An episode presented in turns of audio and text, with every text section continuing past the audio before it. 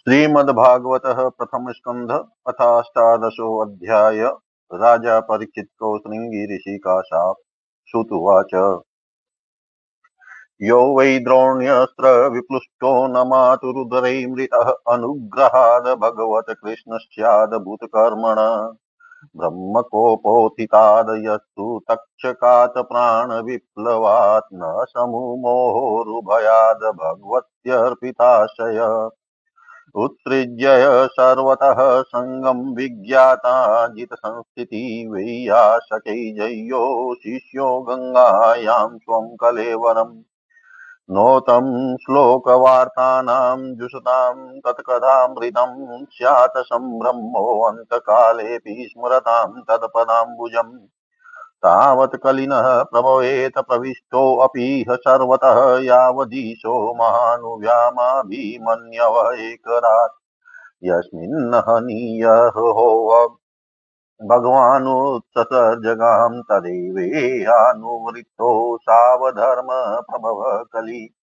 नानुद्वेष्टि कलिं सम्राट सारङ्ग इव सारभुकुश्लान्यासु सिद्ध्यन्ति नेतराणि कृतानि यत् किं नु बालेषु शूरेण कलिना धीर्भीरुणा प्रमतः प्रमतेषु यो वृको नृषु वर्तते। उपवर्णितमेतदवः पुण्यं पारीक्षितं मया वासुदेव कथोपेतमाख्यानं यदपृच्छत। या या कथा भगवतः कथनीयोरुकर्मणः गुणकर्माश्रया पुंभिः संसेव्यास्ता बभूषुभिः ऋषय ऊचु सूतजीवसमः सौम्य शाश्वतै विशदम्यसः यस्त्वं शंससि कृष्णस्य मत्र्याणाममृतं हि न कर्मण्यस्मिन्नन् श्वासै धूम धूम्रात्मनां भवानापाययति गोविन्दपादपद्माशवं मधु। तुल्यामलवेनापि न स्वर्गं न पुन्भवम् भगवतसङ्गीसङ्गस्य मत्र्याणां किमुताशिष को नाम तृप्येद रसवितकथायां महतमेकान्तपरायणस्य नान्तं गुणानां गुणस्य जग्मु योगेश्वरा ये भवपाद्म। मुख्या, तनो भवान् वै भगवत्प्रधानो महतमेकान्तपरा नश्य हरेरुदारं चरितं विशुद्धं शुश्रूषतां नो वितनोतु विद्वन्। स वै महाभागवत परीक्षित येनापवर्गाख्या मदभ्रबुद्धि ज्ञानेन वै यासकीश दितेन भेजे खगेन्द्र ध्वजपादमूलं तनः परं पुण्यं संवृतार्थमाख्यानमत्यद्भुतः योगनिष्ठम् आख्या हि अनन्ताचरितोपपनं भागवत भागवताभिरामम् श्रुत्वाच, अहो वयम वयं जन्मभृतोऽद्य स्म वृद्धानुवृत्त्यापि विलोम जातः दोस्कुल्यमाधिं विदुनोति शीघ्रं महतनामानामधिधानयोग कुतः पुनः गृणतो नाम तस्य महतमेकान्तपराणस्य योऽनन्तशक्ति भगवानन्तो महद्गुणत्वादयमनन्तमाहु एतावतालं ननु शुचितेन गुणैरसाम्योन्नतिशायनस्य इत्वेतरान् प्रार्थयतो विभूति यस्याङ्घ्रिरेणुं जुषते अनभिप्सो।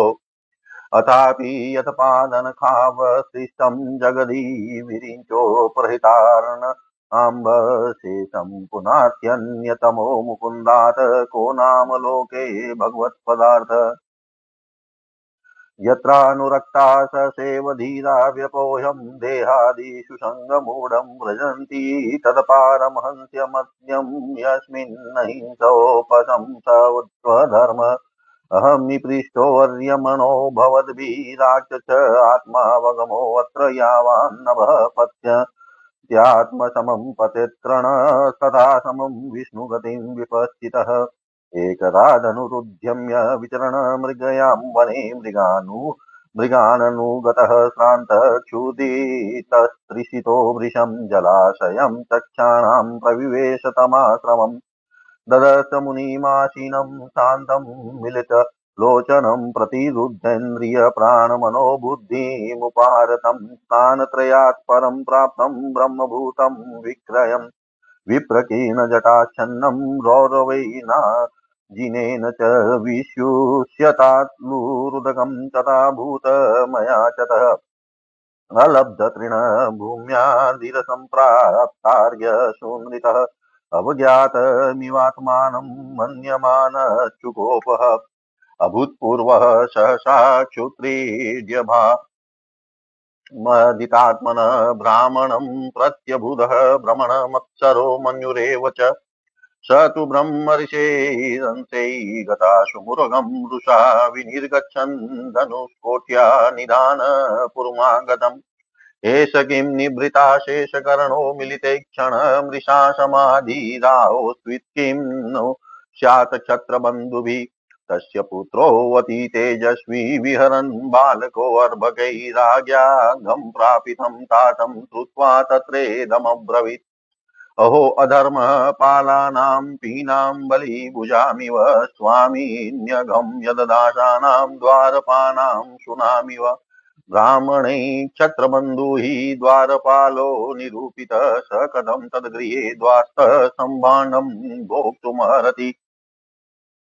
कृष्णे गते भगवती शास्त्रयोत्पथगामिनां तद्भिन्न सेतु न दाहं सास्मि पश्यत मे बलम्। इत्युक्त्वा रोषतां राक्षो वैश्या नृषिबालक कौशिक्यापुपस्पर्श्य वागव्रजं विससर्जः। इति लङ्घितमर्यादं तक्षक सप्तमे हनि दक्ष्यामि स्म कुलाङ्गारं चोदितो मे ततद्रुहम् ततोऽभ्येत्याश्रमं बालो गले सर्पकलेवरं पितरं वीक्षय दुःखार्थो मुक्तकण्ठो रुरोधः स वाङ्गिरसो भ्रमण श्रुत्वा श्रुतविलापनम् उन्मील्य सनकै नेत्रे दृष्ट्वा श्वासे मृतोरगम् विसृज्य पुत्रं पपर्क्ष वत्स कस्मादिरोदिषि केन वा ते अपकृतमित्युक्तः स न्यवेदयत्। निशम्य सप्तमतदहं नरेन्द्रं स ब्राह्मणो नात्मजं व्यनन्दत। अहो बताहो महदज्ञ ते कृत। मल्पीयसि द्रोहौरुधर्मोद्धृत न वै नृभिः नरदेवं पराख्य स्मातु महस्य विपक्वबुधे। यतेजसा दुर्विषहेण गुप्ता विन्दन्ति भद्राणि कुतो भया प्रजा। अलक्ष्यमाणी नरदेव नाम्नि रताङ्गपाणा वयमङ्गलोकः तदा हि चो चौरप्रचुरो विनङ्क्ष्यत्यरक्ष्यमाणोऽविवरुद्धवत्तक्षणात् तद्यध्य तदध्य न पापमुपेत्य नन्वयं यनश्चनातस्य वशो विलोपकात् परस्परं गणन्ति शपन्ति वृञ्जन्ते पशून् स्त्रियो अर्थान् पुरुषस्य वो जना तदार्य धर्मस्य विलीयते नृणां वर्णाश्रमाचारयुतस्त्रयीमय ततोऽर्थकामाभिनिवेशितात्मनां सूनां कपिनामिव वर्णशङ्कर धर्मपालो नरपति स तु सम्राङ्गबृहत्रिवा साक्षान् महाभागवतो राजसी हयमेध याटच्युति तटसंयुतो दीनो नेवास्म चापमरति अपापेषु स्वभृत्येषु बालेन पक्वबुद्धिना पापं कृतं तद् सर्वान् सन्तुमहरति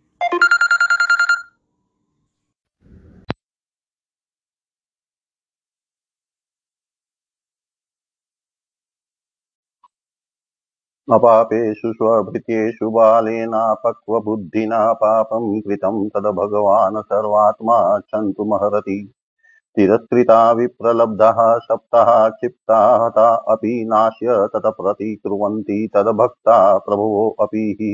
इति पुत्रकृताघेन सोऽनुतप्तो महामुनिः स्वयं विप्रकृतो राज्ञानेवागं तदचिन्तयत्। प्रायशः साधवो लोके परे द्वन्द्वेषु योजिता न व्यतंती न हस्यति यत आत्मा गुणाश्रय।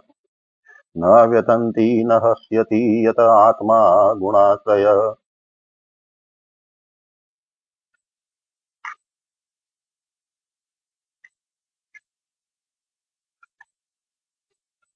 सूत जी कहते हैं, अद्भुत कर्मा भगवान श्री कृष्ण की कृपा से राजा परीक्षित अपनी माता की कोख में अश्वत्थाम आके ब्रह्मास्त्र से जल जाने पर भी मरे नहीं।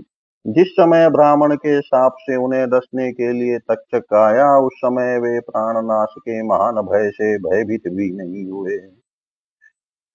क्योंकि उन्होंने अपना चित्त भगवान श्री कृष्ण के चरणों में समर्पित कर रखा था उन्होंने सबकी आसक्ति छोड़ दी। गंगा तट पर जाकर श्री सुखदेव जी से उपदेश ग्रहण किया और इस प्रकार भगवान के स्वरूप को जानकर अपने शरीर को त्याग दिया। जो लोग भगवान श्री कृष्ण की लीला कथा कहते रहते हैं, उस कथा अमृत का पान करते रहते हैं और इन दोनों ही साधनों के द्वारा उनके चरण कमलों का स्मरण करते रहते हैं, उन्हें अंत काल में भी मोह नहीं होता। जब तक पृथ्वी पर अभिमन्यु नंदन महाराज परीक्षित सम्राट रहे, जब तब तक चारों ओर व्याप्त हो जाने पर भी कलयुग का कुछ भी प्रभाव नहीं था। वैसे तो जिस दिन क्षण, जिस क्षण श्री कृष्ण ने पृथ्वी का परित्याग किया, उसी समय पृथ्वी में अधर्म का मूल कारण कलयुग आ गया था। भ्रमर के समान सारग्राही सम्राट परीक्षित कलयुग से कोई द्वेष नहीं रखते थे, क्योंकि इसमें यह एक बहुत बड़ा गुण है कि पुण्य कर्म तो संकल्प मात्र से ही फलीभूत हो जाते हैं, परंतु पाप कर्म का फल शरीर से करने पर ही मिलता है, संकल्प मात्र से नहीं। यह भेड़िए के समान बालकों के प्रति शूरवीर और धीरवीर पुरुषों के लिए बड़ा भीरू है। यह प्रमादी मनुष्यों को अपने वश में करने के लिए ही सदा सावधान रहता है। सौनकादि ऋषियों, आप लोगों को मैंने भगवान की कथा से युक्त राजा परीक्षित का पवित्र चरित्र सुनाया। आप लोगों ने यही पूछा था। भगवान श्री कृष्ण कीर्तन करने योग्य बहुत सी लीलाएँ करते हैं, इसलिए उनके गुण और लीलाओं से संबंध रखने वाली जितनी भी कथाएँ हैं, कल्याणकामी पुरुषों को उन सब का सेवन करना चाहिए। ऋषियों ने कहा, सौम्य स्वभाव सूत जी, आप युग युग जिए, क्योंकि मृत्यु के प्रभाव में पड़े हुए हम लोगों को आप भगवान श्री कृष्ण की अमृतमयी उज्जवल कीर्ति का श्रवण कराते हैं। यज्ञ करते करते उसके धुएँ से हम लोगों का शरीर धूमिल हो गया है, फिर भी इस कर्म का कोई विश्वास नहीं है। इधर आप तो वर्तमान में ही भगवान श्री कृष्ण चंद्र के चरण कमलों का मादक और मधुर मधु पिलाकर हमें तृप्त कर रहे हैं। भगवत प्रेमी भक्तों के लव मात्र के सत्संग से स्वर्ग एवं मोक्ष की भी तुलना नहीं की जा सकती। फिर मनुष्यों के तुच्छ भोगों की तो बात ही क्या है? ऐसा कौन रसमर्मज्ञ होगा जो महापुरुषों के एकमात्र जीवन सर्वस्व श्री कृष्ण की लीला कथाओं से तृप्त हो जाए? समस्त प्राकृत गुणों से अतीत भगवान के अचिंत्य अनंत कल्याणमय गुण, गणों का पार तो ब्रह्मा, शंकर आदि बड़े बड़े योगेश्वर भी नहीं पा सके विद्वन आप भगवान को ही अपने जीवन का ध्रुव तारा मानते हैं, इसलिए आप सतपुरुषों के एकमात्र आश्रय भगवान के उद्धार और विशुद्ध चरित्रों का हम श्रद्धालु श्रोताओं के लिए विस्तार से वर्णन कीजिए। भगवान के परम प्रेमी महाबुद्धि परीक्षित ने श्री सुखदेव जी के उपदेश किए हुए जिस ज्ञान से मोक्ष स्वरूप भगवान के चरण कमलों को प्राप्त किया, आप कृपा करके उसी ज्ञान और परीक्षित के परम पवित्र उपाख्यान का वर्णन कीजिए। क्योंकि उसमें कोई बात छिपा कर नहीं कही गई होगी और भगवत प्रेम की अद्भुत योग निष्ठा का निरूपण किया गया होगा, उसमें पद पद पर भगवान श्री कृष्ण की लीलाओं का वर्णन हुआ होगा। भगवान के प्यारे भक्तों को वैसा प्रसंग सुनने में बड़ा रस मिलता है। सूत जी कहते हैं, अहो, विलोम। विलोम जाति में उत्पन्न होने पर भी महात्माओं की सेवा करने के कारण आज हमारा जन्म सफल हो गया। क्योंकि महापुरुषों के साथ बातचीत करने से ही नीच कुल में उत्पन्न होने की मनोव्यता शीघ्र ही मिट जाती है। उच्च वर्ण की माता और निम्न वर्ण के पिता से उत्पन्न संतान को विलोमज कहते हैं। सूत जाति की उत्पत्ति इसी प्रकार ब्राह्मणी माता और क्षत्रिय पिता के द्वारा होने से उसे शास्त्रों में विलोम जाति माना गया है। फिर उन लोगों की तो बात ही क्या है जो सतपुरुषों के एकमात्र आश्रय भगवान का नाम लेते हैं। भगवान की शक्ति अनंत है, वे स्वयं अनंत है। वास्तव में उनके गुणों की अनंतता के कारण ही उन्हें अनंत कहा गया है। भगवान के गुणों की क्षमता भी जब कोई नहीं कर सकता, तब उससे बढ़कर तो कोई हो भी कैसे सकता है? उनके गुणों की यह विशेषता समझाने के लिए इतना कह देना ही पर्याप्त है कि लक्ष्मी जी को अपने को प्राप्त करने की इच्छा से प्रार्थना करने वाले ब्रह्मादि देवताओं को छोड़कर भगवान के न चाहने पर भी उनके चरण कमलों की रज का ही सेवन करती है। ब्रह्मा जी ने भगवान के चरणों का प्रक्षालन करने के लिए जो जल समर्पित किया था, वही उनके चरण नखों से निकलकर गंगा जी के रूप में प्रभावित हुआ। यह जल महादेव जी सहित सारे जगत को पवित्र करता है। ऐसी अवस्था में त्रिभुवन के श्री कृष्ण के अतिरिक्त भगवान शब्द का दूसरा और क्या अर्थ हो सकता है? जिनके प्रेम को प्राप्त करके धीर पुरुष बिना किसी ही चक्के देह गे आदि की दृढ़ आसक्ति को छोड़ देते हैं और उस अंतिम परमहंस आश्रम को स्वीकार करते हैं, जिसमें किसी को कष्ट न पहुंचाना और सब और से उपशांत हो जाना ही स्वधर्म होता है। सूर्य के समान, प्रकाश समान हो, आप लोगों ने मुझसे जो कुछ पूछा है, वह मैं अपनी समझ के अनुसार सुनाता हूँ। जैसे पक्षी अपनी शक्ति के अनुसार आकाश में उड़ते हैं, वैसे ही विद्वान लोग भी अपनी अपनी बुद्धि के अनुसार ही श्री कृष्ण की लीला का वर्णन करते हैं। एक दिन राजा परीक्षित धनुष लेकर वन में शिकार खेलने गए हुए थे। हरिणों के पीछे दौड़ते दौड़ते वे थक गए और उन्हें बड़े ज़ोर की भूख और प्यास लगी। जब कहीं उन्हें कोई जलाशय नहीं मिला, तब वे पास के ही एक ऋषि के आश्रम में घुस गए। उन्होंने देखा कि वहाँ आँखें बंद करके शांत भाव से एक मुनि आसन पर बैठे हुए हैं। इंद्रिय प्राण मन और बुद्धि के निरुद्ध हो जाने से वे संसार से ऊपर उठ गए थे। जागृत स्वप्न सुसुप्ति तीनों अवस्थाओं से रहित निर्विकार ब्रह्म रूप तुरीय पद में वे स्थित थे। उनका शरीर बिखरी हुई जटाओं से और कृष्ण मृग चर्म से ढका हुआ था। राजा परीक्षित ने ऐसी ही अवस्था में उनसे जल मांगा, क्योंकि प्यास से उनका गला सूखा जा रहा था। जब राजा को वहाँ बैठने के लिए तिनके के आसन भी न मिला, किसी ने उन्हें भूमि पर भी बैठने को न कहा। अर्घ्य और आदर आदर भरी मीठी बातें तो कहाँ से मिलती? तब अपने को अपमानित मान कर वे क्रोध के वश हो गए। सौनक जी, वे भूख प्यास से छटपटा रहे थे, इसलिए एकाएक उन्हें ब्राह्मण के प्रति इच्छा और क्रोध आग हो आया। उनके जीवन में इस प्रकार का यह पहला ही अवसर था। वहाँ से लौटते समय उन्होंने क्रोधवश धनुष की नोक से एक मरा सांप उठाकर ऋषि के गले में डाल दिया और अपनी राजधानी में चले गए। उनके मन में यह बात आई कि इन्होंने जो अपने नेत्र बंद कर रखे हैं, सो क्या वास्तव में इन्होंने अपनी सारी इंद्रिय वृत्तियों का निरोध कर लिया है, अथवा इन राजाओं से हमारा क्या प्रयोजन है, यो सोचकर इन्होंने झूठ मूठ समाधि का ढोंग रचा, रच रखा है? उन समिक मुनि का पुत्र बड़ा तेजस्वी था। वह दूसरे ऋषि कुमारों के साथ पास ही खेल रहा था। जब उस बालक ने सुना कि राजा ने मेरे पिता के साथ दुर्व्यवहार किया है, तब वह इस प्रकार कहने लगा, ये नरपति कहलाने वाला लोग उचिष्ट भोजी कौवों के समान संड मुसंड होकर कितना अन्याय करने लगे हैं? ब्राह्मणों के दास होकर भी ये दरवाजे पर पहरा देने वाले कुत्ते के समान अपने स्वामी का ही तिरस्कार करते हैं। ब्राह्मणों ने क्षत्रियों को अपना द्वारपाल बनाया है, उन्हें द्वार पर रहकर रक्षा करनी चाहिए। घर में घुसकर स्वामी के बर्तनों में खाने का उसे अधिकार नहीं है। अतएव उन मार्गगामियों के शासक भगवान श्री कृष्ण के परम धाम पधार जाने पर इन मर्यादा तोड़ने वालों को मैं आज मैं दंड देता हूँ। मेरा तपोबल देखो, अपने साथी बालकों से इस प्रकार कहकर क्रोध से लाल लाल आँखों वाले उस ऋषि कुमार ने कौशी की नदी से के जल से आचमन करके अपने वाणी रूपी वज्र का प्रयोग किया। कुलांगार परीक्षित ने मेरे पिता का अपमान करके मर्यादा का उल्लंघन किया है, इसलिए मेरी प्रेरणा से आज के सातवें दिन उसे तक चक्कर पर डस लेगा। इसके बाद वह बालक अपने आश्रम पर आया और अपने पिता के गले में सांप देकर उसे बड़ा दुख हुआ तथा वह लाड मारकर रोने लगा। विप्रवर सौनक जी समिक मुनि ने अपने पुत्र का रोना चिल्लाना सुनकर धीरे धीरे अपनी आँखें खोली और देखा कि उनके गले में एक मरा सांप पड़ा है।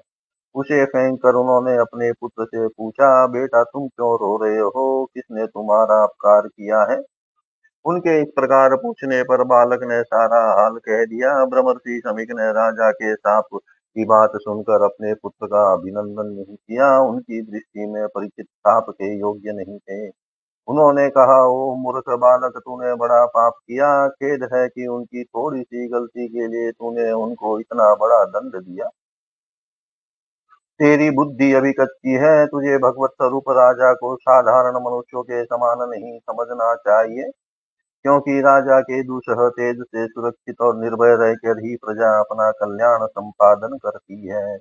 जिस समय राजा का रूप धारण करके भगवान पृथ्वी पर नहीं दिखाई देंगे, उस समय चोर बढ़ जाएँगे और आर, अरक्षित भेड़ों के समान एक क्षण में ही लोगों का नाश हो जाएगा। राजा के नष्ट हो जाने पर धन आदि चुराने वाले चोर जो पाप करेंगे, उसके साथ हमारा कोई संबंध न होने पर भी वह हम पर भी लागू होगा। क्योंकि राजा के न रहने पर लुटेरे बढ़ जाते हैं और वे आपस में मारपीट गाली गलौज करते हैं। साथ ही पशु, स्त्री और धन संपत्ति भी लूट लेते हैं। उस समय मनुष्यों का वर्णाश्रमाचार युक्त वैदिक कार्य धर्म लुप्त हो जाता है। अर्थ लोभ और काम वासना के विवश होकर लोग कुत्तों और बंदरों के समान वर्ण संकर हो जाते हैं। सम्राट परीक्षित तो बड़े ही यशस्वी और धर्म धुरंधर हैं। उन्होंने बहुत से अश्वमेध यज्ञ किए हैं और वे भगवान के परम प्यारे भक्त हैं। वे ही राजसी भूख प्यास से व्याकुल होकर हमारे आश्रम पर आए थे। वे साप के योग्य कदापि नहीं है। इस नासमझ बालक ने हमारे निष्पाक सेवक राजा का अपराध किया है, सर्वात्मा भगवान कृपा करके इसे क्षमा करें। भगवान के भक्तों में भी बदला लेने की शक्ति होती है, परंतु वे दूसरों के द्वारा किए हुए अपान धोखेबाजी गाली गलोज आक्षेप और मारपीट का कोई बदला नहीं लेते महामुनि शमिक को पुत्र के अपराध पर बड़ा पश्चाताप हुआ। राजा परीक्षित ने जो उनका अपमान किया था, उस पर तो उन्होंने ध्यान ही नहीं दिया। महात्माओं का स्वभाव ही ऐसा होता है कि जगत में जब दूसरे लोग उन्हें सुख दुख आदि फंदों में डाल देते हैं, तब भी वे प्राय हसित या व्यथित नहीं होते, क्योंकि आत्मा का स्वरूप तो गुणों से सर्वथा परे है। इति श्रीमद्भागवते महापुराणे पारमहंस्यां सहितायां प्रथमस्कन्धे विप्रशापोपलम्बनं नामाष्टादशोऽध्याय। सर्वं श्रीशां सदाशिवार्पणम् अस्तु। ॐ विष्णवे नमः, ॐ विष्णवे नमः, ॐ विष्णवे नमः, श्रीकृष्णं शरणं मम, श्रीकृष्णं शरणं मम, श्रीकृष्णं शरणं मम।